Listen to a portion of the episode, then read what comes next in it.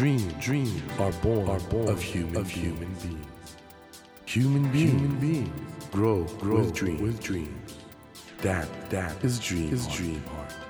When you touch, when you that, touch warm that vibration, vibration, a new dream, a new dream will be born, born of you, of you. Dream, dream heart, heart. ドリームハート政教新聞がお送りします皆さんこんばんは森健一郎ですこの番組は日本そして世界で活躍されている方々をゲストにお迎えしその方の挑戦にそして夢に迫っていきます。さあ今夜お迎えしたお客様はピアニストで作曲家の島健さんです。島さんは1978年に渡米しロサンゼルスでアレンジを学びながらジャズシーンで活躍されました。帰国後はサザンオールスターズをはじめグレー、ジュージュー、森山良子、加藤時子など幅広いジャンルのアーティストのアレンジ、プロデュースを手掛けられさらにはミュージカル、映画、テレビドラマなどの音楽も数多く手掛けられ日本の音楽シーンの第一線で活躍されていらっしゃいます。編曲を担当されたサザンオールスターズの津波そして浜崎あゆみの「ボヤージ」ではレコード大賞を受賞されました。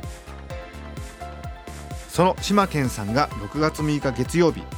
池袋にある東京芸術劇場コンサートホールにてスペシャルコンサート「ザ・サウンド・オブ・島健66アニバーサリーコンサート」を開催されます。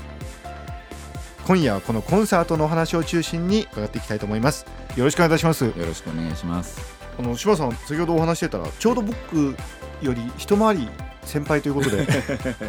同じ虎年ということなんですけど ただあの虎という怖いイメージよりはもう本当優しいなんか人柄がよよよ良い方だというのがもうメーカーの。森さんもそういう。いやいやいやいやいや。あの島さんあの今回はもうずっと音楽シーンで活躍されてきてなんとあの今年の6月6日に6月6日がこの日が誕生日なんですね、はい2016年6月6日に66歳になるということで、こと6が5つ並ぶということで。あの池袋の東京芸術劇場で記念のコンサートをされるという。えそうなんです。あのまあ6月6日で66歳になるんだよねなんて話をしてましたら、はい。ニューシティ管弦楽団というオーケストラのはいはいはい。方の方からそのちょっとそこで記念のコンサートやりませんかって言っていただいて僕も「えそんなことやらせていただけるなら」ってお話ししたところはい東京芸術劇場が空いてたので抑えましたと言われまして 自分の方がびっくりしちゃって。えそんな大きなところでということでちょっともう、ね、先ほどビビったんですけど伺った話によると 前売り券はほぼ売れちゃったというえおかげさまであの、まあ、たくさんのゲストがいらしてくださるのでそのおかげでソールドアウト状態にはなっているんですけれども。あの本当豪華なね奥様でもいらっしゃいます島田佳穂さん加藤時子さん、はい。河合育子さんはい、井上芳雄はい、さん、もうミュージカル界のもうプリンス。すごいメンバーが集まりましたね。これ普段からあの一緒にお仕事されてるはい方そうなんんですよ。ね、はい。いや島さんの日本内外の音楽シーンにおける人脈の広さってすごいんじゃないんですか？うんまあそうですね。長年やってきていろんな出会いがありましてそれはもう本当財産だなと思いますけれども。このコンサートまさにそういう音楽人生の一つの集大成でもあるかと思うんですけどね、はい。どんなプログラムになるんですか？えサウンド・オブ・島県というそのタイ トル通り、まあ僕のいろんな面を聞いていただきたいなと思ってそのもちろんオリジナル曲もありますしそれからジャンルが本当に幅広くやってますのでまあこのゲストの方々を見てもお分かりのように本当そうですよね、まあ、ミュージカルの曲もあれば、はい。河合郁子さんの、ね、ちょっとクラシカルなものもあり、はい。加藤時子さんシャンソン系のものもありだから僕のまあオリジナル曲とアーティストの方にアレンジを書いたものとか、まあ、要するにサウンド・オブ・島県ですね。で その島県の音楽のいろんな部分を聴いていただきたいというふうに思っております。だってねあの手元にちょっとあの本当ごく一部なんですけどもサザンオールスターズだとか浜崎あゆみさんだとか、はい。今井美樹さんだとか演歌界だと石川さゆりさんだとか天童よしみさんだとか、ね。はいグレーとかね。ジュジュさんとか本当に幅広いですね、そうなんです。ジャンルの幅がもうものすごく広くて。まあ自分の中で本当にジャンルというものに対してのこだわりが全くないので、もともとは、えー、とお父様は単語で,、はいそうなんです。単語のピアニでストで。こちらどちらかというとジャズなんですか？もともとそうですね一番ベーシックにはジャズがありますね。はい、っていうのはまあ父親が単語のピアニストだったんですけどやっぱり子供の頃から家で単語とかラテンとかクリスマスになるとビング・クロスビーのクリスマスアルバムでしたしえ子供の頃からですか？まあ親父が聴いてるのがやっぱりそのままジングルベルもスイングしてるやつですね。ジングルベルジングルベル。っていうのが僕のジングルベルだったので。あの今いきなりなんかすごい もう音楽降臨しちゃったんですけど。すいません。え島さんはじゃあ自分でもピアノ子供の頃から弾いちゃってたってことですか？まあ父親がピアニストだったのでもう自然になんかピアノは弾いてました、ね、でスタジオミュージシャンとして活動されちゃったってことですねあのいきなりえー、まあスタジオミュージシャンとして活動する前にまあいわゆる当時70年代とかですから、はい、まあキャバレーみたいなところで演奏したと時期も時期もあります。あのディック・グローブスクローブミュージックってロサンゼルスのこの学校に行かれた時は何歳の時、え28歳です、はい、でもこの時にはすでにもうミュージシャンだったあもうスタジオミュージシャンとして日本では仕事していました。そうなりますと日本だとね、はい、普通のイメージだと、はい、ピアノ弾かれる方はなんか音大に行ってやるとかそういうイメージいらっしゃるじゃないですか、もうでも最初からその現場にいらしてしかもこのディック・グローブスクローブミュージックってウェブ上のあ今はそうですね。オンラインのコースをやってらっしゃるってことなんですけど、はい。はい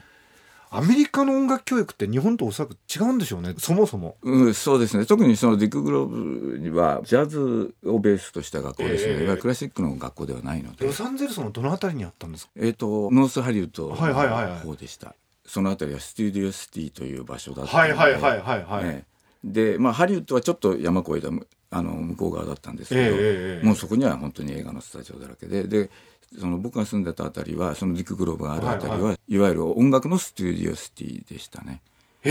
ー、えじゃあここではどんなことされたんですか？アレンジの勉強に関してはネルソン・リドルとか素晴らしい、はい、もう特別講師として一度授業を受けただけなんですけど、はい、ネルソン・リドルは。でもネルソン・リドルという方はもう本当にシナトラとかのアレンジで有名な。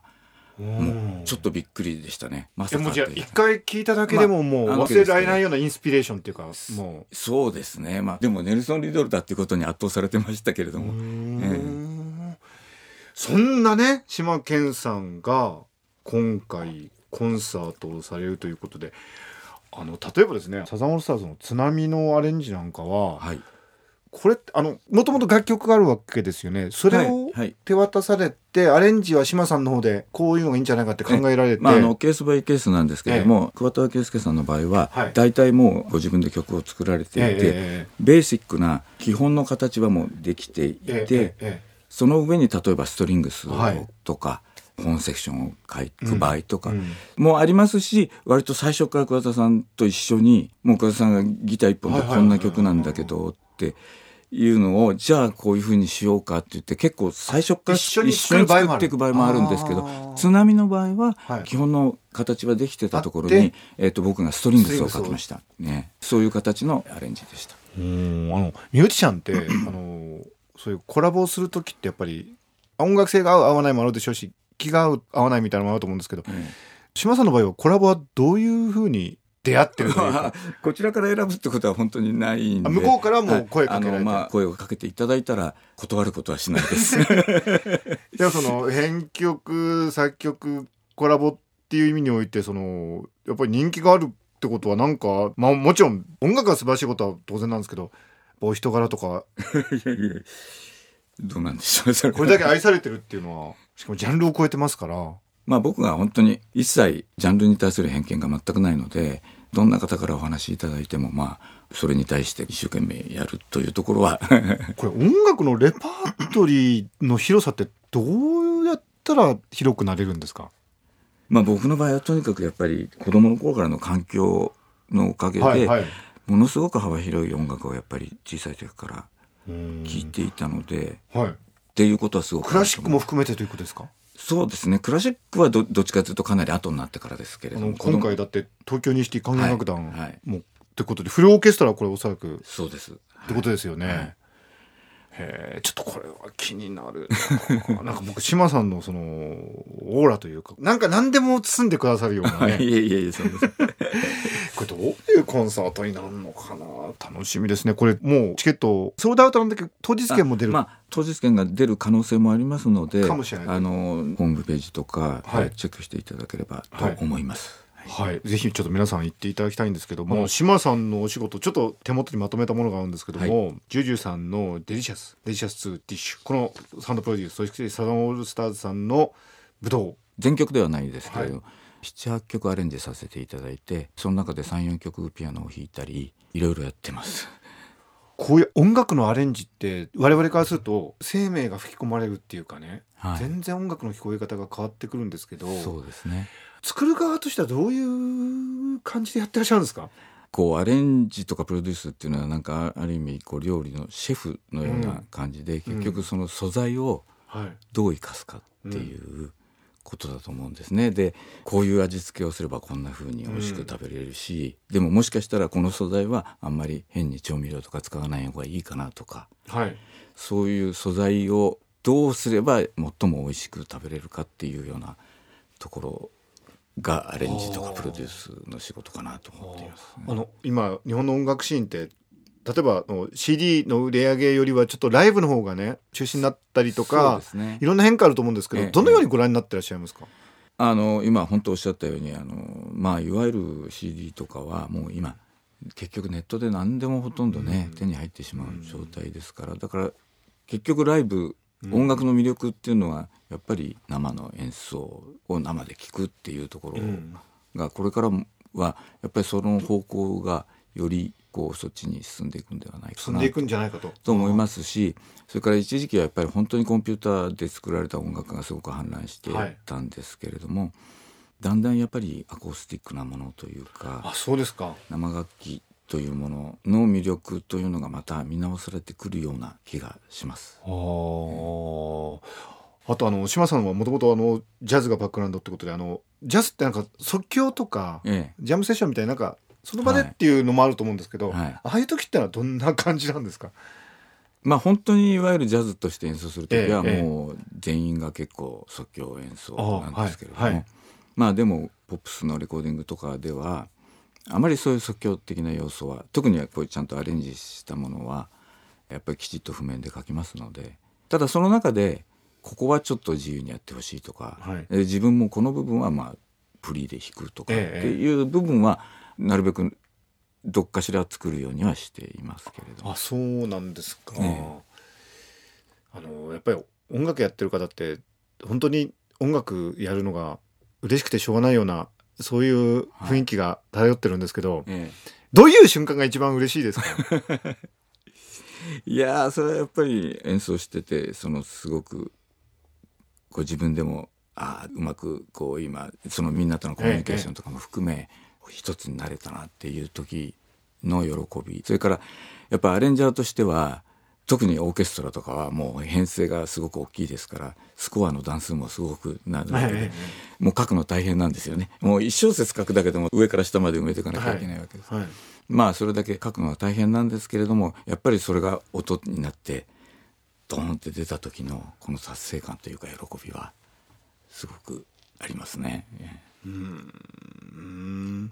みんなで作るものっていうだからその自分の頭の中に音楽はあるんだけどそれが実際にみんなが力を合わせてそうですね。音として出てくるっていうのがやっぱり、はい。でそれがだから自分の想像を超えてやっぱり人間力というか大勢の人がやっぱり集まってポンと音出した時のそれ自分の想像を超えた音が出る、はい、それは本当に喜びですね。いいもんですね。その奇跡が、皆さん、6月6日ですよ。はい。2016年6月6日、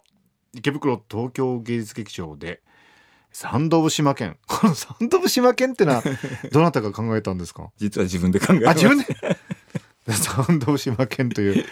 まあ、えー、ちょっとサウンドオブミュージックっていうのにもちょっと引っ掛けたんですけど。あの本当に豪華なメンバーで当日券があるかもしれないということなんでぜひちょっといろいろチェックしてみてください、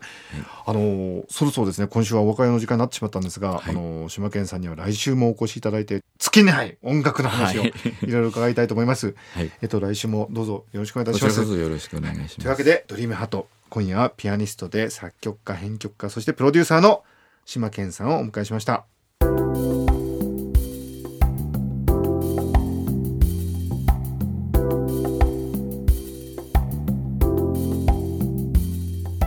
Dream, dreams can't be seen, can't be seen with a naked, with a naked eye. eye. But we sure but can, we sure live, can our live our dreams. Dream, dream hard. is in you, is in you. And it will make, it will make a brand, a brand new, new you, you. Dream, dream heart. 日本そして世界で活躍されている方々をゲストにお迎えしていますドリームハート今夜はピアニストで作曲家の島健さんをお迎えしましたあの人柄としか言いようがない魅力的ないやーねいろんなアーティストが島健さんと一緒に音楽作りたいって思うのは分かる気がしますね。やっぱり僕ねすごい人ってどんなものでも受け入れるなんか大きさ強さがあるんだなってことやっぱり人間性と音楽ってのはつながってんだなってことをね思いました。あの島健さんのねオリジナルの楽曲も本当に素晴らしくていや僕すっかり不安になってしまいました。さてドリームハントのホームページでは毎週3名の方に1000円分の図書カードをプレゼントしています。番組へのご意見などメッセージをお書き添えの上ドリームハートのホームページよりご応募ください。お待ちしています。さあ来週もピアニストで作曲家の島健さんをお迎えします。どうぞお聞き逃しなく。それではまたこの時間にお会いしましょう。ドリームハートお相手は森健一郎でした。ドリームハート。政教新聞がお送りしました。